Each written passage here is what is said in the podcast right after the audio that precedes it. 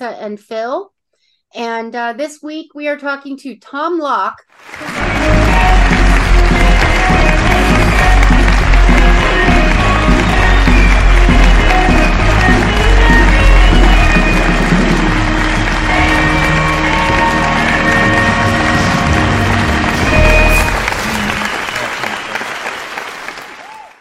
So welcome, Tom. Hey, great to be here. Thanks, thanks for the invite. Uh, yeah, I like Thanks the whole pre- premise of your uh, website, your podcast premise. I think it's a wonderful thing uh, going forward. And um, before I get in and introduce myself, I'm just curious. Uh, the motivation for you to start the the webcast was it 2021? You guys got involved with this, or a little earlier, or what really Well- pushed you to say, "Hey, let's do this"? Well, it was during the pandemic, and we were quite isolated. Hmm Lisa was working from home, and I was on furlough, intermittent furloughs. So I was home, and then I was back in the office, and and uh, we didn't see anybody. We just didn't see anybody. You know, we missed human contact and stuff. And I think that a lot of podcasts kind of started around that time for just that very reason, and we were one of them. So we're like, we have natural curiosity. You know, we're both. Well, Lisa's more of a reader than I am, but I like music, and Aaron um, has diverse interests as well. and we all like movies. And, and so we just Mhm. used it as a vehicle to uh, be creative and inquisitive and socialize with people. Yeah. And like when we're out and about, um, I will pretty much have a conversation with anybody, Right. you know, because everybody has a little bit of a story. Everybody has a story, and there's no Yeah. question about it. There's no Yeah, question about that. Philip's like, why are you talking to them? And I'm like, why not? well, I'm more of an introvert. So I'm sitting there and I'm standing there in this grocery Yeah. line. I'm leafing through a magazine or something. And then all of a sudden I hear this, this engagement going on. And then, you know, it's just not my nature, I guess. But, Yeah. um, Yeah. but that's, that's what makes us work, I guess, is the difference. Yeah, no, that's great. That's great. The purpose for asking that question Uh-huh. was uh, was relates to uh, actually my book because it was during the pandemic that gave me the opportunity. Uh, not traveling, not seeing a lot of people like yourselves, to sit down and do something that guys have been bugging me for about 10 years. For the last oh, 23 years plus, uh, I've been writing a weekly moment in time, if you will, for uh, the longest running internet radio show. It's called Treasure Island Oldies. And its group, its chat room, uh, followers, listeners kept saying, Hey, Tom, you should put some of these, you know, in a book. So I said that really motivated me actually to do that, uh, especially because of the nature of the target group, the people that related and really loved the music of the 50s, 60s, and 70s. Uh, moreover, though, it was the fact that because of the pandemic, strangely enough, people got very used to QR codes. So I was trying to make my book a little different. I also appreciated the fact that as we've got older, and certainly the younger generation, it, our attention span is really small. So the secret was in writing the radio scripts, which a lot of them appear in the book, was to capture something within five minutes, including the playing of the song. So you have instant gratification as you read a two page story. And then at the end, there's the QR code in the book. Put on your smartphone camera, away you go. Right. Now, the style, uh, you may or may recall Paul Harvey. Uh, The rest of the story, Paul was a phenomenal broadcaster, and he always used to tell these quirky tales. and he he leads you on a little bit of a mystery, and then you know get you at the end, just at the end of his uh, little uh, broadcast. So that was the goal in in writing all these and, and moving forward, and it, and it's been it's been a lot of fun. But I think it's really important that I it comes across that the book's not about me. It's about the music that we, we grew up to. Music became a part of really uh, who we are. So in the writings, I may put a situation in which you all can relate to and tie it into that song. Um, Yeah. I'll give you an example, just out of the blue here. Yeah, Tommy James and the Shondells have had a record that any wedding that you went to after the speeches, the ceremonial speeches, dinner, the DJ became a focal point, you know, in, in terms of the entertainment. Two or three songs in at the most, you would hear Mony Mony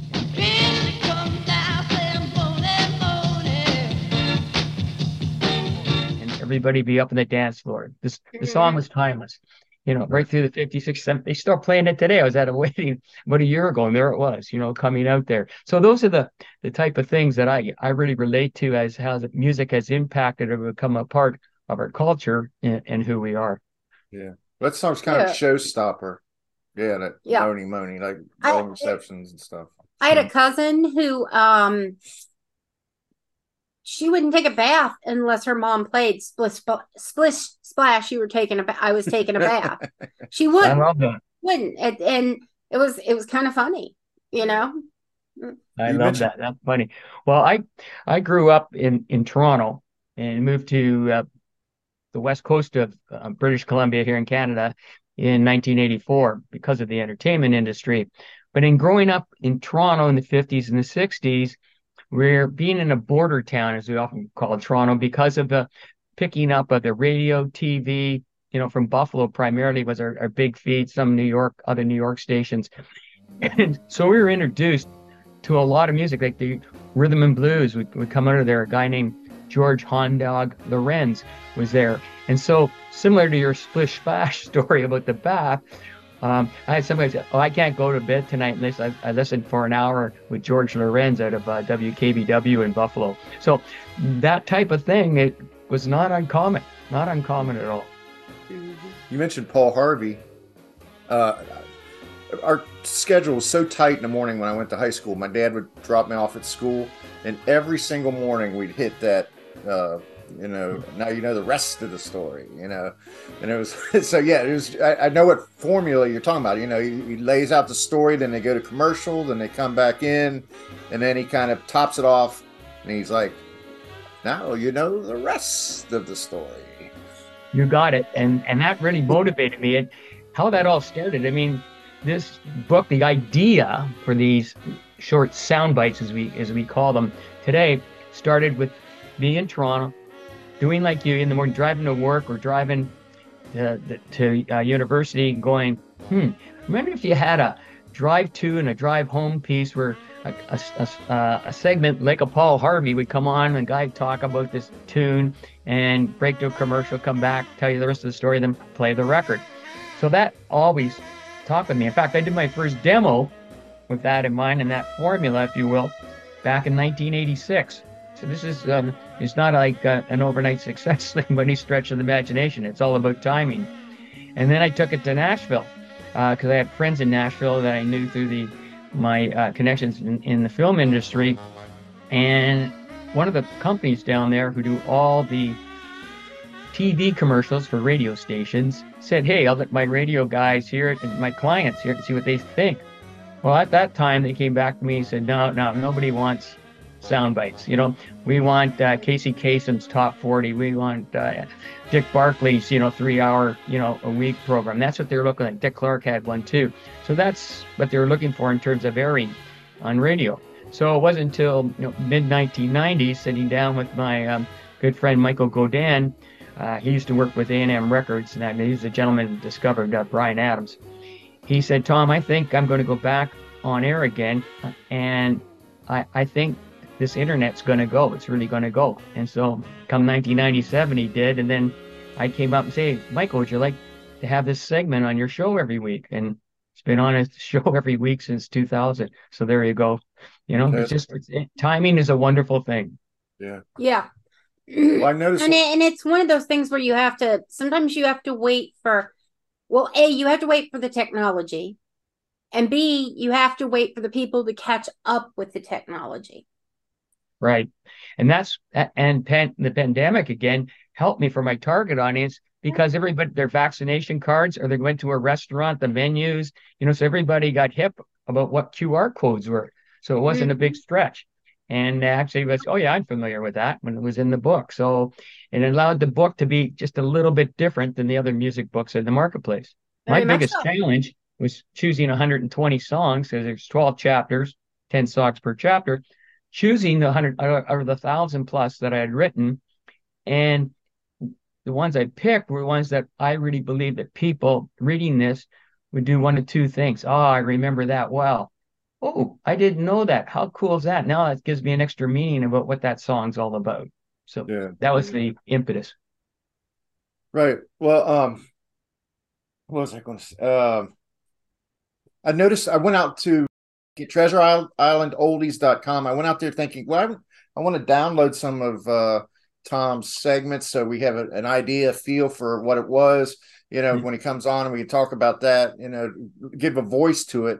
And I Yeah. noticed that, well, okay, if you're gonna if you're gonna listen to us, you got it's a live stream Sunday evening, six to ten or something. You It. So if you go to my book website, which is mitstories.com, Mhm. and it'll there'll be a there's a tab at the top. It says weekly moments in time. And you go to that tab and you click down, and there's all the weekly ones. Just click on them, and it, the whole story's there, plus the link to the song. Okay, Okay. okay. So Okay. that's and cool. if you want to be on my my my weekly list that that part of the subscribers, just send me an email to that. I'll set you all up, and you could get weekly. So like I like I like to call it my Monday morning smile about music. You know. Right. Mhm. I think the one thing that uh, people are trying to preserve. I know we have a music. We got a friend who actually wrote the theme song for our episode and uh, or our podcast, and he um, occasionally his music is played on a website where it's streamed and it gives the time. It has a listing of all the uh, artists that are going to play that evening or the songs they're going to play, and it's uh, you got to capture it. It's like radio. It's live radio. You know, they're trying to reproduce the feeling of live radio. You know, like when we all used to have our cassette recorders, like we're going to catch our favorite song. You know, when it when it plays or whatever. Which I can never that. do. Yeah, trying to capture that moment in time. So I think there's a there's a a, a real um uh feeling in support of that type of, of thing still you know that even though it's the internet and everything is quick and always present you know downloads whatever the idea of appointment listening is still appealing to a lot of people I, I agree. I think you're I think you're on the money with that. yeah um Mhm. and so this is very much in that that vein what is your um what is your favorite story maybe that didn't make the book that didn't make the book. Well, I I have one. Um, there it it is. Um, it's a it's an interesting story because it's kind of unusual. Uh, it's a it's about a record that I think would have been much higher on the charts than it first came out, and it's by a very very successful guy who did have number ones afterwards. So that's kind of unusual. But it, it takes back to the you know the mid 50s and and street corner harmony. Today we often call that doo-wop. I don't like that phrase. I prefer to call it street corner harmony. That word doo-wop, by the way, never came out to the early 70s, you know, in this in, in terms of uh, naming that genre, if you will. right So Mhm, mhm. so it's you know Frankie Lymon, the teenagers, they do Why Do Fools Fall in Love, and they really set the bar for all the groups, you know, in, in New York on the street corners and the subways, you know, singing. And and one group out of the Bronx uh, came forward and said, "We really like that." In fact, the lead singer, a lot of people don't know this, was actually a good friend of Frankie Lymon's, and that and this gentleman's still alive today. That was Dion DiMucci, or you, as we know him as Dion. name,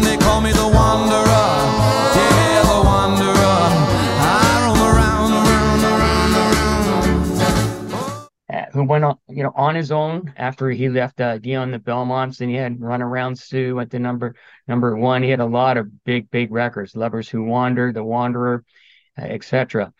However, when he was with the Belmonts, their very first record before Teenager in Love, their very first record was I Wonder Why.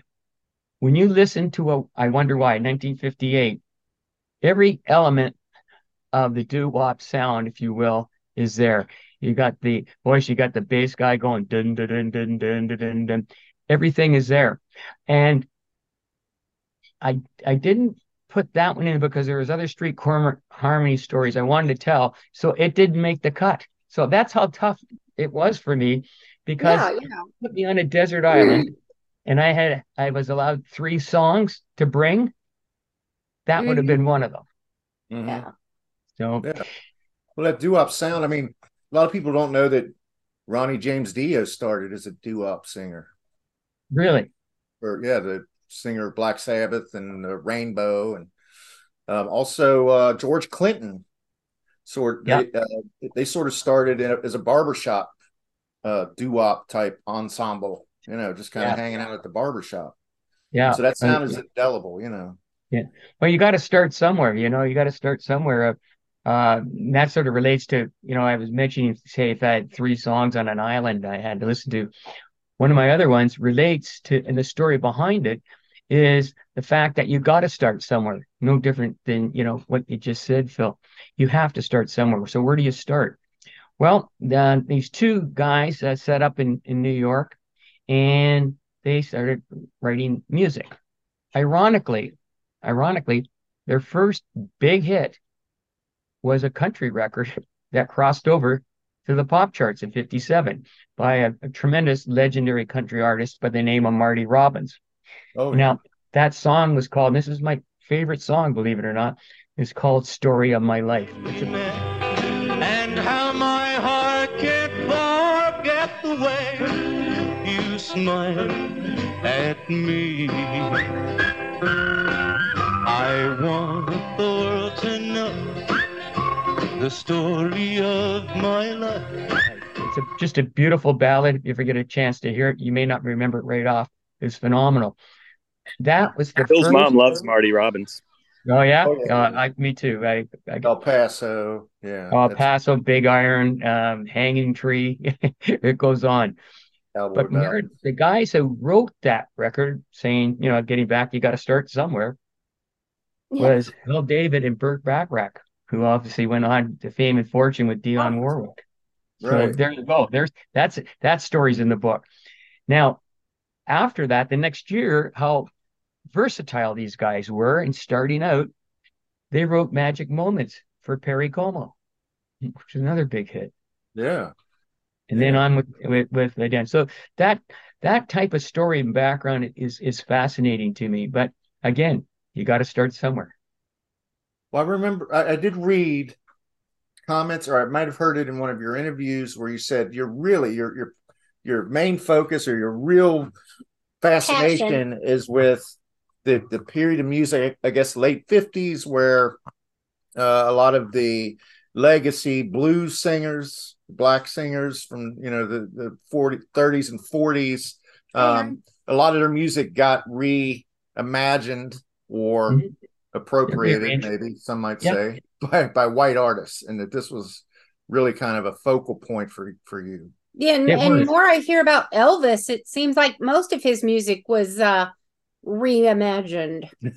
Well, well, I mean, you know, you the Big Mama Thornton. You take a look at H- Hound Dog, right? And, uh, Yeah. and in fact, Elvis has the only number one, uh, or the only forty-five where the A side and the B side were number one hits. All Shook Up was on one side. Hound Dog is on the other. Hound Wow. Dog was was, was um Big Mama Thornton, and writ- I, ironically though, written by two white guys, Leiber and Stoller, who were legends, you know, down the line going through. And then they, she did it. She had some success. Seen Elvis, let's let's do this. Elvis gets very fortunate because he had a, a great marketer that nobody else had in Colonel Tom Parker. I mean, Elvis had talent, don't get me wrong, he was great. But boy, with Parker on his side promoting him and exposing him, that's what really helped take things off. The, the time again, one unbelievable timing to a point everybody tried to imitate the Elvis style. There's a lot of Elvis imitators that you know came out afterwards. Oh, yeah. Um, But getting But- back to your your piece, I won't let the, this die. You, you talk about yeah, yeah. My sweet spot for for music, even pop music, is from um, I would call it the pre-Beatle area. So you go 50 up to about 63 and before, you know, the Beatles come to North America on force. You know, we see them on Ed Sullivan in February of 64 and Mhm. Beatlemania begins. So I, I like that period before. And it is a fascinating period because this is where I have to bow. And a, a, a movie I'm working on right now is t- talking about the evolution of rock and roll through the eyes of the DJ. Okay. And back then, and these renegades, you know, who were told, hey, you can't play that, they played it anyway because it, it was their time on the air and they went and did it. And they started playing uh, these records. So we even go back to the, the days of Alan Freed by fluke. He's in um, Neil Mintz's uh, Rendezvous Records shop in Cleveland in the early 50s. And he's watching all these teenagers, which is a sort of a new demographic that was being exposed at the time, come into his shop and picking up all these R&B records because the kids got into R&B. So Yeah. that was interesting. The big companies, you know, the big ones like the RCAs, I started realizing that, geez, kids like this music. We're going to cover these songs with our established artists. So, you know, people think right away Pat Boone's the first number one person that you think about, but they old Georgia Gibbs. They they went out and took their established singers. They're under contract. Hey, we want you to sing this tune and, and slam the market. And of course, they had the marketing background to make things happen. So people were, were buying things out. Down the line, the the desire to hear the original, you know, unpolished versions became more and more what people wanted. Certainly, uh, uh, myself, I can put myself in that category. I wanted to hear that the original Little Richard stuff. I wanted to hear the original Chuck Berry uh, type stuff. You know, the, the real roots. Who they were inspired by guys earlier in that with R and B, rhythm and blues. You know, straight blues. You know, like coming in Robert gospel Johnson and, all uh, yeah all Big coming in to this into Williams. this area so about 10 or 15 years after the crazy in the 70s when the rock and roll revival happened again in the early 70s little richard saw the interview and uh, he turned around and actually thanked pat boone because thanks to guys like boone and other white cover artists if you will they got exposed to the national level. So there's songs down the line, you know, it was them, you know, making things happen. It wasn't You know? right away, but it became, right. yeah. Yeah, It can be a delicate topic. Mhm. because it is. There Oh, hey, people that have very strong feelings, you know. yeah. about- Well, the cultural Right on. unrest was was unbelievable. I mean, and, and the the and, and to a point that you when you came to the um the the end of the 50s and when this raw form of rock and roll you know came on with sort of like no rules music if you will djs you know you uh, these regionally regional stars in their field alan freed bill randle george lorenzo i mentioned out of buffalo you had porky chedwick out of pittsburgh who's still a his name is still a god if you're in pittsburgh you say porky chedwick everybody will know who he, who, who who you're talking about you know, like Jocko Henderson, you had Hunter Hancock in LA. But these guys, it just started to go. It got out of control. And these guys had their radio shows. They had their own reign. They could do what they wanted to do until the late 50s. So what happens? Well, a few uh, pretty depressing things. It makes tension, just like you talked about, Phil. Frankie Lymon on uh, Alan Freed's uh, ill-fated TV show seen dancing with a white girl. Well, the sponsors and the owners of the station want that, so that show, you know, uh, disappeared. Um, Little Richard says, "Hey, I've had it." He has an epiphany. I'm picking up the Bible. Nice talking to you. You know, I'm I'm gone. Uh, Jerry Lee Lewis gets into a lot of hot water by marrying his uh, 13 year old um, second cousin, so that didn't help matters any. And Colonel Tom persuades Elvis, "Hey, this might be a good time, you know, that for you to go in the ar- in the army." And then the the the killer for me um, was aside from Chuck Berry also getting arrested for statutory rape. Uh, the Oh dear. the other key part that Was- uh, when you said the killer, you mean no pun intended, right? yeah yeah Jerry no Lewis. Right, Jerry Lee Lewis right. yeah no no yeah yeah the killer um the uh big problem happened for that and certainly clammed in on the DJs and what could be heard was top 40 music came in. In other words, here's the playlist, here's what you're playing. Okay. So so all of a sudden the raunch, the, the edgy stuff wasn't getting airplay. These guys are told, here's what you're playing, here's where we go. So we enter this, I call it the Melba Toast era, or um, uh, homogenized era, where or the Bobby era it's often referred to because you're here. Um, well, yeah. Uh, do you think that maybe the top 40 also could have been a response to the fact that oftentimes songs got a little more play with a little more uh, green Well, the payola Um, scandal came, DJs? came- came- uh, they did. Um, yeah. I have a, it's an interesting thing about the payola. I think the payola became a big, um, big reason for uh, for putting things down. I think got a little out of proportion, but they they they had they had to do something. I also think that the people that were involved in, in that, I think some of the DJs got just a little too uh, ahead of themselves, or you know, more of what they're worth, and caused the problem. Yeah, exactly, and caused caused their own problem. They sort of killed the golden goose, if if you will. But it was a time when you could walk in and hand a guy a record, you know, and, and he may be able to play it, but he made the choice of playing it. And then, you know, getting greased to, as one guy said about Alan Freed, he said, you know, he says, here I went in and the guy played my record. And I went back in and I, he gave something small, maybe a bottle of, of whiskey, which wouldn't be a stretch for Alan Freed, and, and said, hey, thanks very much. He said, so I can't thank a guy you know, for, for playing my music. So the payola scandal, if we could spend two hours talking about it, my suggestion, read up about it, the pro and the con of it, because it, it's very interesting. But it certainly helped set the table for top 40 music going in. That was very observant in your part. Yeah, Maybe we could do another episode on payola. Yeah. no Yeah, big- well, yeah, yeah, it would be About, like, interesting. You think about when Wolfman we Jack. when we all and- have a little more time and less grandchildren ball games. You think about Dick Clark and Wolfman Jack. These guys had huge Yeah, Austin's personalities. pitching, he struck out two batters. What's that? All Aaron? right. Austin's pitching now. He struck out two batters so far this inning. Okay. Yeah. Both of uh both of Aaron's grandchildren are really good at baseball. But these Is uh, is your grandchild good at hockey? Yeah, he's he's coming along. He's nine years old. And just as an aside, so you know, baseball is my favorite sport, and I Shortstop played it. just laid out to end the inning. I, Awesome. I, yeah, I, I played it for Uh-huh. organized ball for 50 years and coached as, as well. oh, But awesome. I, yeah, I loved it. Yeah, and There's I, a third podcast we can do because Aaron and I are.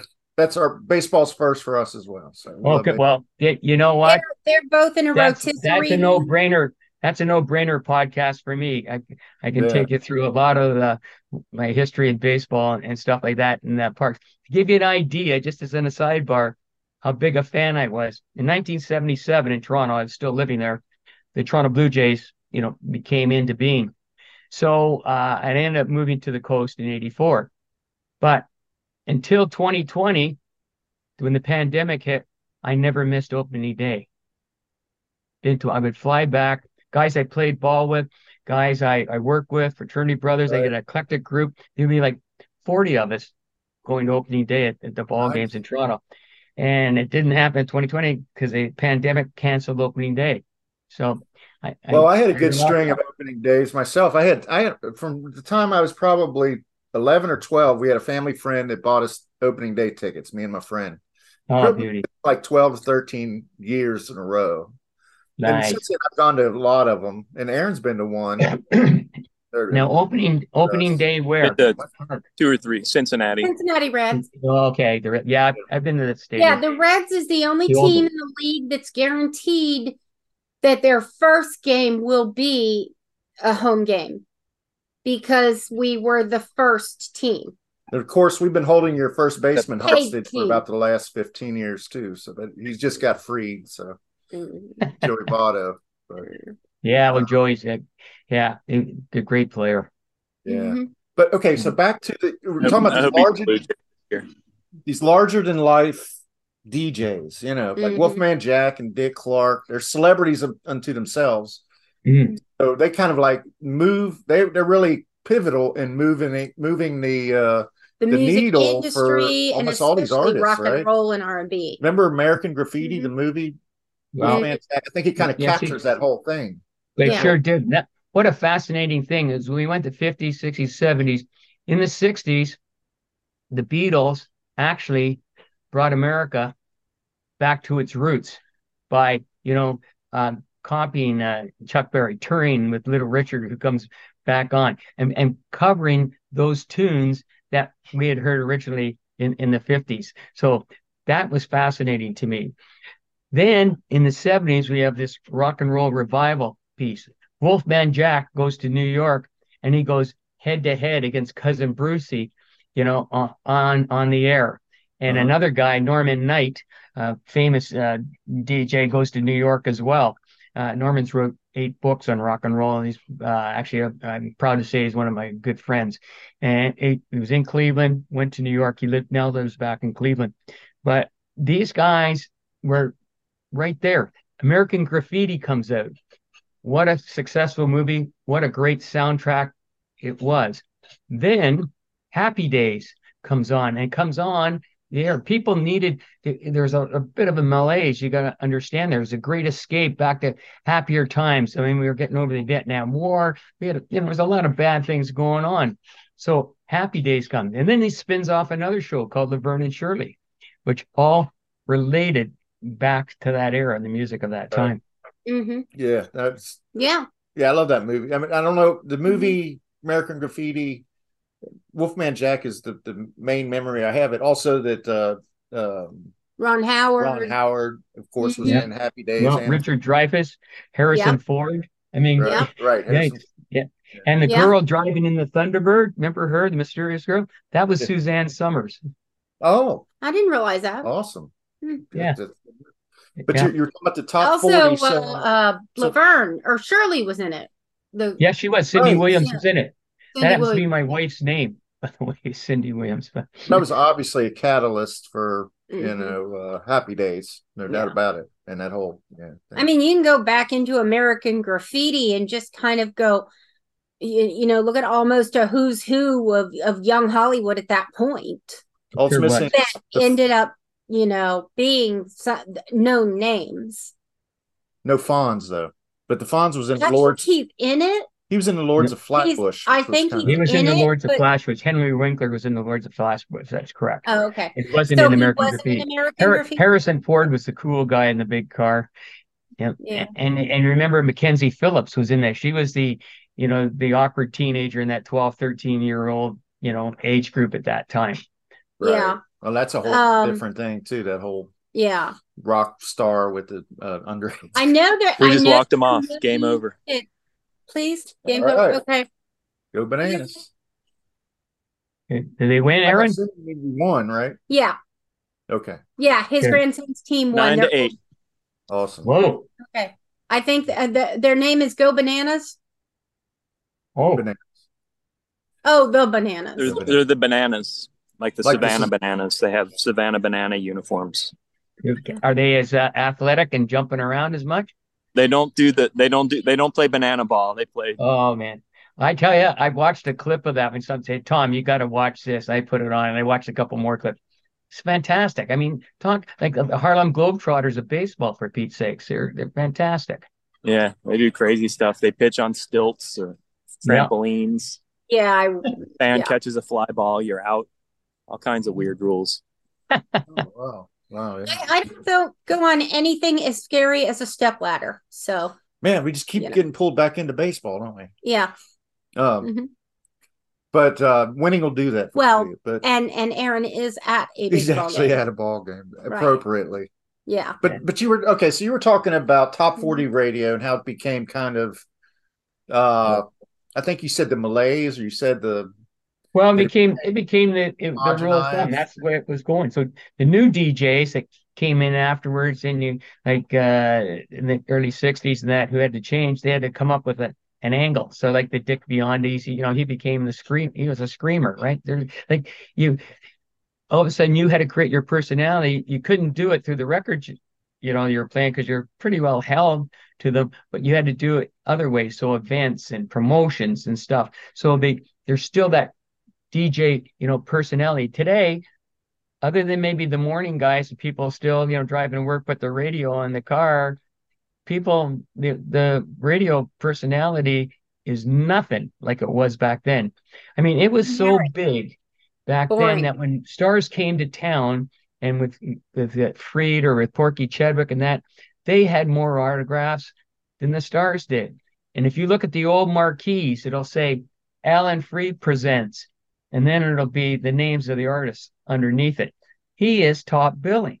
right. Uh, Yeah. We a guy in Vancouver here who just passed away this year, sadly. His name was Red Robinson. And he, at 17 years old in 1954, had his own radio show. He would drive down to Seattle, go to the R&B shops there, fill his trunk up with R&B records, drive him back across the border and start playing them on a show that night.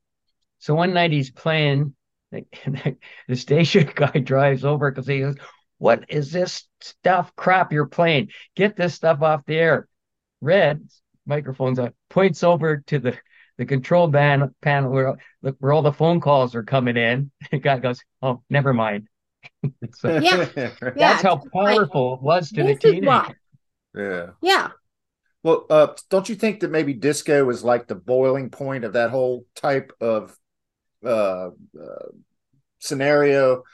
Um, I remember WKRP in Cincinnati, Johnny Fever. I was in, thinking about that. one of the first episodes, and he's having to play something by the Bee Gees or something, and finally he got the go ahead from Andy to he play gets- like rock and, and he like takes the needle and just goes right across right the across record. the record. and then he puts on like I don't know satisfaction or something like Yeah. that. and Yeah. starts rocking out. Yeah. It's like Well, yeah, that that whole you, you talk about a rise and fall of a of a genre, you know, which you know spun out of the a rock and roll is that that, that whole disco era. Prior to that, in, in the early '70s, there was a, a lot of nightclubs that um, people who, who wanted to escape, and and and they became comfort zones, underground clubs, primarily for for blacks and the people out of the LGBT community, and they would go there, and then the music, they could do what they want, dance what they felt safe, they did their own thing. Then all of a sudden, some people on the air played it because they liked it. Okay, not a Johnny Fever, but and others. It, everybody has their takes. I get it. But as soon as Saturday Night Fever came out and John Travolta, you know, got down the streets, all of a sudden the Bee Gees were big. In fact, the Bee Gees were the most successful selling group of the 1970s. That's how big that music. I mean, on that you know album, uh, the Staying Alive. I mean, I think they had something like seven or eight hits off of that thing. I mean, it was it was incredible. Now oh, yeah. it it gets to a point. I mean, Donna Summer, you know, makes a name for herself. Gloria Gaynor, "I Will Survive," is sort of a a bit of a, a theme song of that disco era. But then it hits, and I think the crowning point, well, for me, was 1979 when Mike Veeck, uh, Bill Veeck's son, has disco demolition night you know, in, in Chicago on the South Side down at Comiskey Park. I Oh, remember what that. a what a story that was.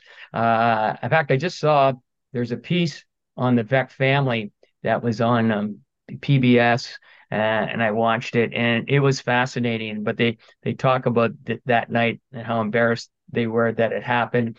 Uh, the second game was canceled um, Right. because it was a double hitter against Detroit that evening.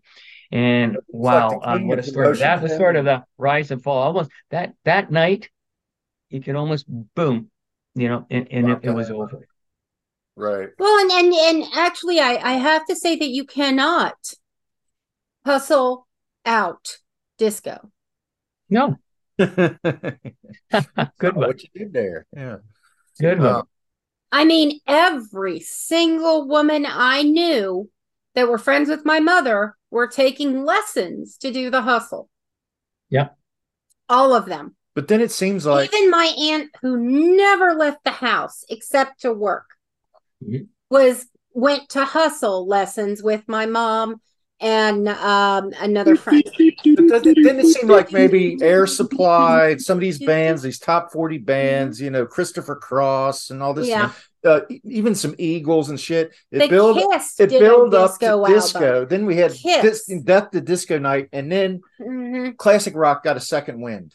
Yeah. Yeah. From Well, and it, it was almost like soft rock, and today we call it the, the expression is yacht rock. So you have the, like, the the the Jimmy Buffett's of Margaritaville, Christopher Cross, great great uh, sailing and um, ride like the wind. Uh, Yeah. Had some couple of great records, uh, and I, I actually kind of like Seals and Crofts. You had that type of stuff. Air Supply Yeah. was a good example. Doobie Phil, you None of none of them are unlistenable. In any No, no. Someone no. referred to someone referred to Hall and Oates as yacht rock this week, and I kind of I don't know. And, uh, I no, don't think it falls in there. no, no, Yeah. only maybe um, that's uh, pushing the, first category. two songs, Sara Smile and Uh-huh. She's Gone, which came out in 76. But after that, I mean, Man Yeah. Eater and all that stuff, that was more raw, you know, Yeah. piece. I mean, what I loved about the 70s, it came out to Sarah spin off Smile's the was, best was, song. was funk music. I mean, I got into funk music like Rufus, I Tell Me funk. Something Good. Oh I yeah. love funk Earth, Wind, and Fire. I mean, there was a lot of really good stuff that was a mm-hmm. spin, you know, out of the rock and roll George days. Clinton stuff, And then you come into the Yeah, 80s. there you go. Yeah. the 80s. The 80s is There's good stuff, but the 80s was our era, but Aaron and I both crap all over the 80s all the time. Yeah, and it's funny. I have a, a, a hard time with it. Uh, my my challenge with the '80s and the '90s is I think technology ruined the sound. I like the raw sound, the natural sound. There was so much synthesizer board work done, Yeah. uh, and, and and playing and, and that when you saw the group, you know, live after you said, "Geez, that doesn't sound like the record." Of course, like it- it- no, and I hate that. All right. yeah, me too. Like if I really like a song and go to see somebody in person and find out that they sound completely different from that, it it disturbs. I don't like it. Well, like the bands that play on SNL, I always feel like, Mhm. and I- think this was established in the 80s when some of Depends on bands, whether or not it's imp- improvisational music, though. yeah, but, but like these SNL, Yeah, well, these SNL performances, these bands were accustomed to a more polished studio thing. They'd get on there and they'd sound like garbage. You know, they They were, did. Well, Yeah. I, I can tell you a story. I was at the, the Canadian uh, Juno Awards. They're like the Grammys, okay? So I, I fly back to Toronto because there's a couple of people because they were having a, some uh, nostalgic groups play like the band and that that there, and I wanted to see them. So that like the big stars in the late 70s, early 80s was this group um, Milli Vanilli, which won Mhm. a Grammy. All right. Then the story comes out about them not really, they were just the performers. They couldn't sing. It was all done in the studio electronically and differently. So we're there that night. And this gets back, this gets back to, to Lisa's comment. I'm sitting there and then they come out to perform. And I turned to Michael and I said, uh, Jesus, I said, you know, they, they don't sound like the record at all. Uh, maybe their mics are off or anything. Maybe the sound system's not that great in here tonight. Every other group that came out afterwards were spot on. They're great. They're pros. It was really good. So that was my first inkling, but I, we didn't know at the time. And then the you know the penny They dropped you know, some six months later. right? Yeah. Um, w- I think that the the perfect reference to that would be the uh, the Johnny Bravo episode of the Brady Bunch. Just Oh, you got me. marketing for the sake of marketing. It's got nothing to do with the actual talent. So he was like a rock The- star that one of the Well, girls no, liked or no, something. no. Uh, they wanted Greg to become this character, Johnny Bravo. I remember that. but you know, I mean, Greg. eh, Of course, he got all. for there's a himself, reason why, a little bit, moved but into his dad's uh, office, uh, office yeah, as his bedroom. Mhm. And, you know, yeah, do not disturb signs. It's right, know what you're right. It was, um, Yeah. it was, yeah. well, But did, I mean, it's a perfect example of how they can take something and turn it into something completely different, and then you're supposed to just buy it. it's just a house of cards. Well- yeah, I mean, yeah, It, it And well, it's make been it- happening, you know, all around. I mean, uh, how about "Sugar Sugar" by the Archies? That was a a, a song as a hit. He said, "Oh, geez, we better get a band together so we can go on tour." Yeah. Well, that song's so infectious. It is like yeah, but that's Well, all a- they. sweet. That's Well, all I there's know your of the uh, Archies. There's another wedding song, the wedding reception song, right there. So Right. Yep.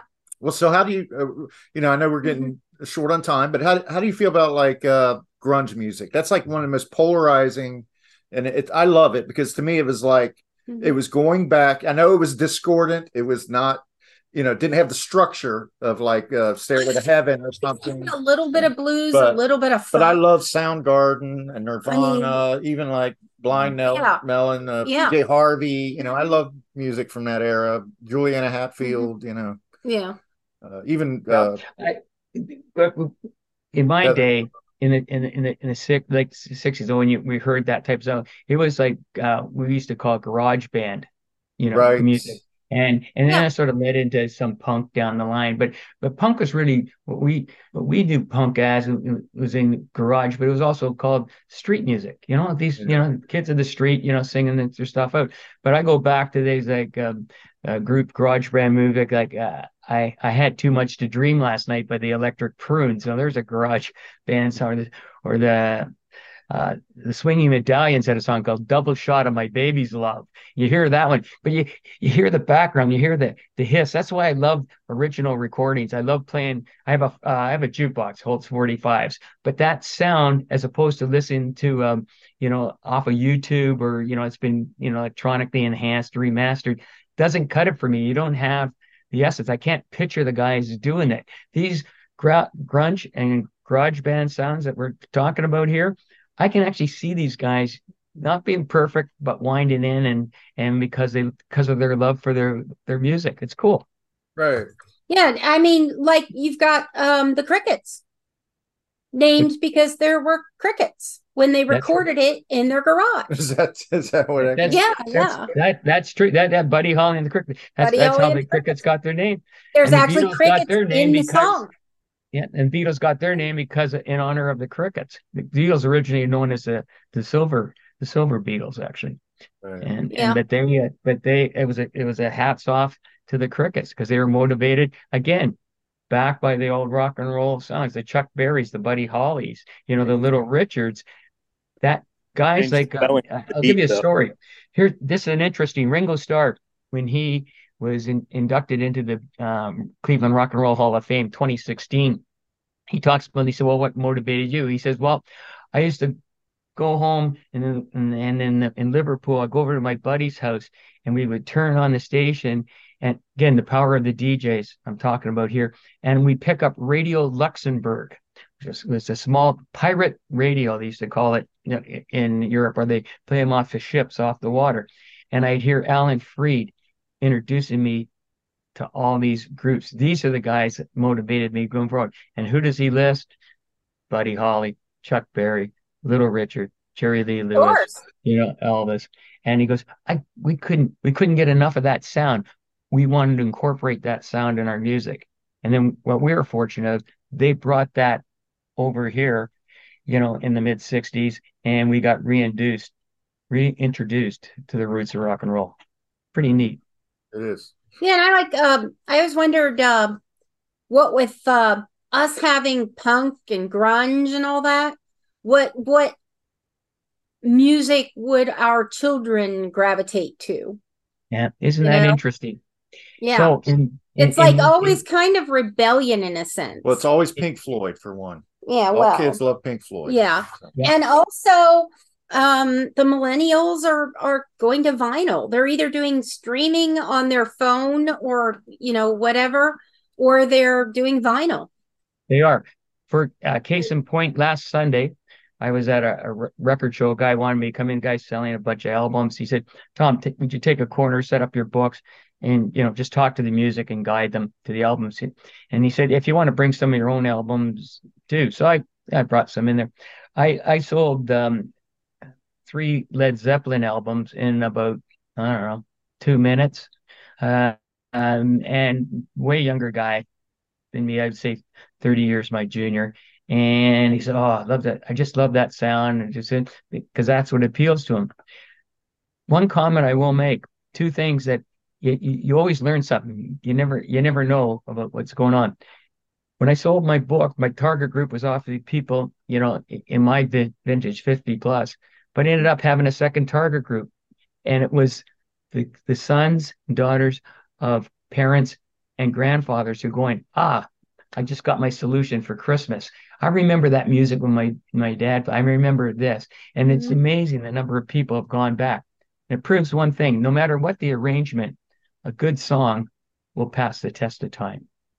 Yeah, And- and and- I mean, when I was growing up, uh, the soundtrack of my childhood was Motown. Oh, there you go. Where's Yeah.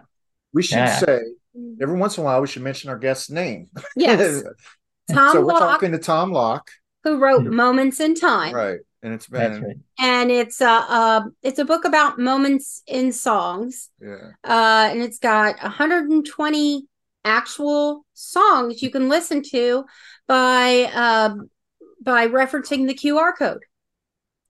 Great. In the book. Yeah, my book is uh, on Amazon worldwide, just so you know. And um, been there uh, nu- numerous times. My book is in the Rock and Roll Hall of Fame in Cleveland.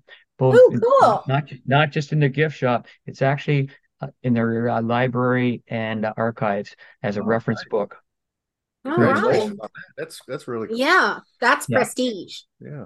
Yeah. Um, so we usually thanks for giving us information on how to Mhm. to acquire your book. Yep. Um, we usually play a little little game, and I don't know. It usually takes about five need minutes. Aaron to get back. and uh, and do you want to do it? Or uh, our conversation has been so engaging. Yeah, we can it- do it without Aaron, I guess. with our limited time here. Right. It's just a little bracket type thing where we list a couple of songs. You say which one you like better, No, and then it goes into part two, and then the let's, you know. okay, we'll just kick it off. yeah. The, Ever, the, Everly, fun. the Everly brothers versus the I- Isley brothers, Everly Brothers. Okay. please. Uh, I'm gonna go with the Everly Brothers. Aaron, we started the bracket. Uh, Everly Brothers versus Isley Brothers.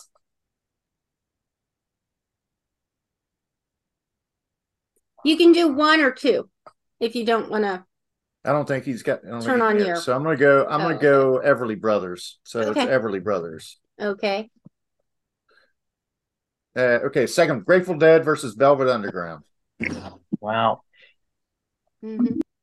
That's a tough one. Uh, I probably lean to the Grateful Dead because I was a, I did like Jerry Garcia. Okay, Mhm. please. I'm gonna go Velvet Underground. All right, Aaron. I'm not a. I hate to. Don't tell Aaron, but I'm not Yeah, a what was- big Grateful Down Yeah, aficionado. no kidding. Um, You're what was the what was the what was the first bracket? That I First one was Everly brothers versus Isley brothers. That is a tough one.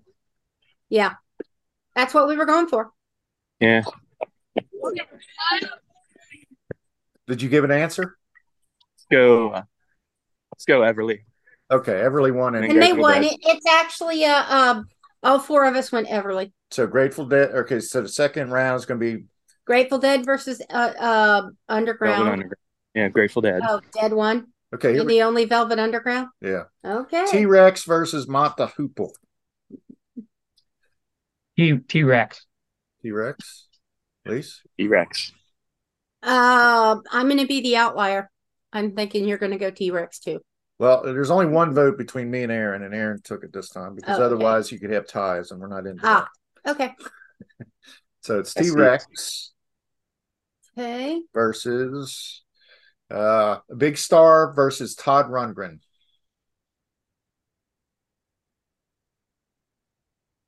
I'd probably go with the runt. I'd go with Todd Rundgren. Okay, Aaron. Yeah, I love Big Star, but Todd Rundgren is too Mhm. prolific not to go with. Okay. Yeah. Okay. Well, it's going to be Rundgren because that's two out of three at least. But what would Yeah. you have chosen, Lise? Uh, I was nodding about Rundgren. Okay, so it's Rundgren. All right. So Mhm. finally, We heard you nod on this audio medium. Thank you. There's a video you can look. He says we're doing video now, and he can see me nod because we're in the same room. all right. So Mhm. round three: Everly Brothers versus the Grateful Dead. I'll stick with the Everly Brothers. Okay. Yeah, I'll go. Grateful Dead, and then uh, Lisa's gonna go Everly Brothers. So. I am. Yep. Sorry. Okay. nice. I like the ice cream. T Rex versus Rundgren. Wow. I'll bang a gong for T Rex. All right. Wow, big T Rex guy here. Yeah, definitely. Yeah, I'm a big T Rex guy too, but that's Uh, I'll allow it. I'm, a, I'm I gotta go Todd though. Yep. Okay. Okay. least that makes you the tiebreaker. Mm. Um, I'm gonna go T Rex Okay. because I'm not sure I've actually heard any Todd Rundgren stuff. So here's the final. T Rex. I mean that I I knew it was Todd we Rundgren. did a whole episode on it. Yeah, we did. Really? We did a Wizard of True Star. We did a deep dive. oh well, there we are It was then. like 42 songs. Oh, Like- then T Rex. All right. So our It- it should be final. considered as Sure, I was piece. there for that one. I missed quite a few. You were there, but uh, you know what? To be fair, I think you might have been the host that day. You didn't really Okay. participate. Okay. So here's our final: Everly Brothers versus T Rex. Well, I'll go with the original inductees in the 1986 Rock and Roll Hall of Fame, the Everly Brothers. All right. Yeah. I'm gonna go. So it's two to one. Everly Brothers. Woo! I said I said Everly Brothers. There we go. Oh, Yeah. oh, Aaron said. Never mind. Oh, Everly Brothers. Is that what you said, Aaron? No, I said I said T Rex, but Everly Okay. Brothers won. Yes, they did. Yeah, two to one. Sorry, dude. All right. That's So there you go. That's absolutely what I was well, raised on the old stuff. It's unequivocally the greatest band At Uh, these. from the 1950s, the Everly Brothers. Oh, Yep. On this harmony for sure. Yeah. Yeah. Yeah. All right, Tom. It's been fantastic, man. We really enjoyed it. We I think we found about three other topics we could have a podcast. No, Yeah. yeah, Sorry, Love to have sorry I you back. limited uh, engagement. and I love I love the format. I love talking to you guys this way. It's great. It's it's what comes in, and uh, you know when you when you speak from your heart, you know it's it's it's a lot easier to to get through to people. And I really enjoyed uh, the opportunity to do that today. Thank you so much. Yeah, we Thank did. you. Is Yeah, we didn't- we there- didn't know the time real of quick, these is there anything you want to promote? I'm Uh, sorry. Other than hey, Christmas is coming. You know, if you're looking for a stocking stuffer, you know, it, my book's right on Amazon, just like a Tom Locke, Moments in Time, you know, stories Yeah. of artists and songs from the 50s, 60s, and 70s. And may I point out that it's for fans of music, and from me, a music fan. All right. Aaron, you had something? Excellent. Oh, I was just I forget what I was saying now. Oh, yeah, I didn't know that the we didn't know until late last night what time these games were or where today. So I apologize for being Oh, you uh, did great. I think the baseball Remote. perfect background for this. Yeah. Yeah. All right. gave it some flavor. I- I'm at I'm at home, so it's all good. Safe right. at home, all good. Thanks for being on. It was nice Okay, to guys. meet you and enjoy Talk your to you again. Yeah, let's let's uh, if you want to get together in the new year or stuff, I'd I'd be I'd be honored to join you again. Whatever you Right. want to talk great. about. Sounds All right. great. All All right. right. Yeah, uh-huh. Phil and Lisa. Okay, be well. Bye. Bye bye. Okay. Bye. Bye. We have social. Twitter, Yeah, uh huh, pod. Instagram, Yeah, uh huh, pod. Facebook. Yeah, uh huh, pod. So let us know. Hit us back. Have a great week.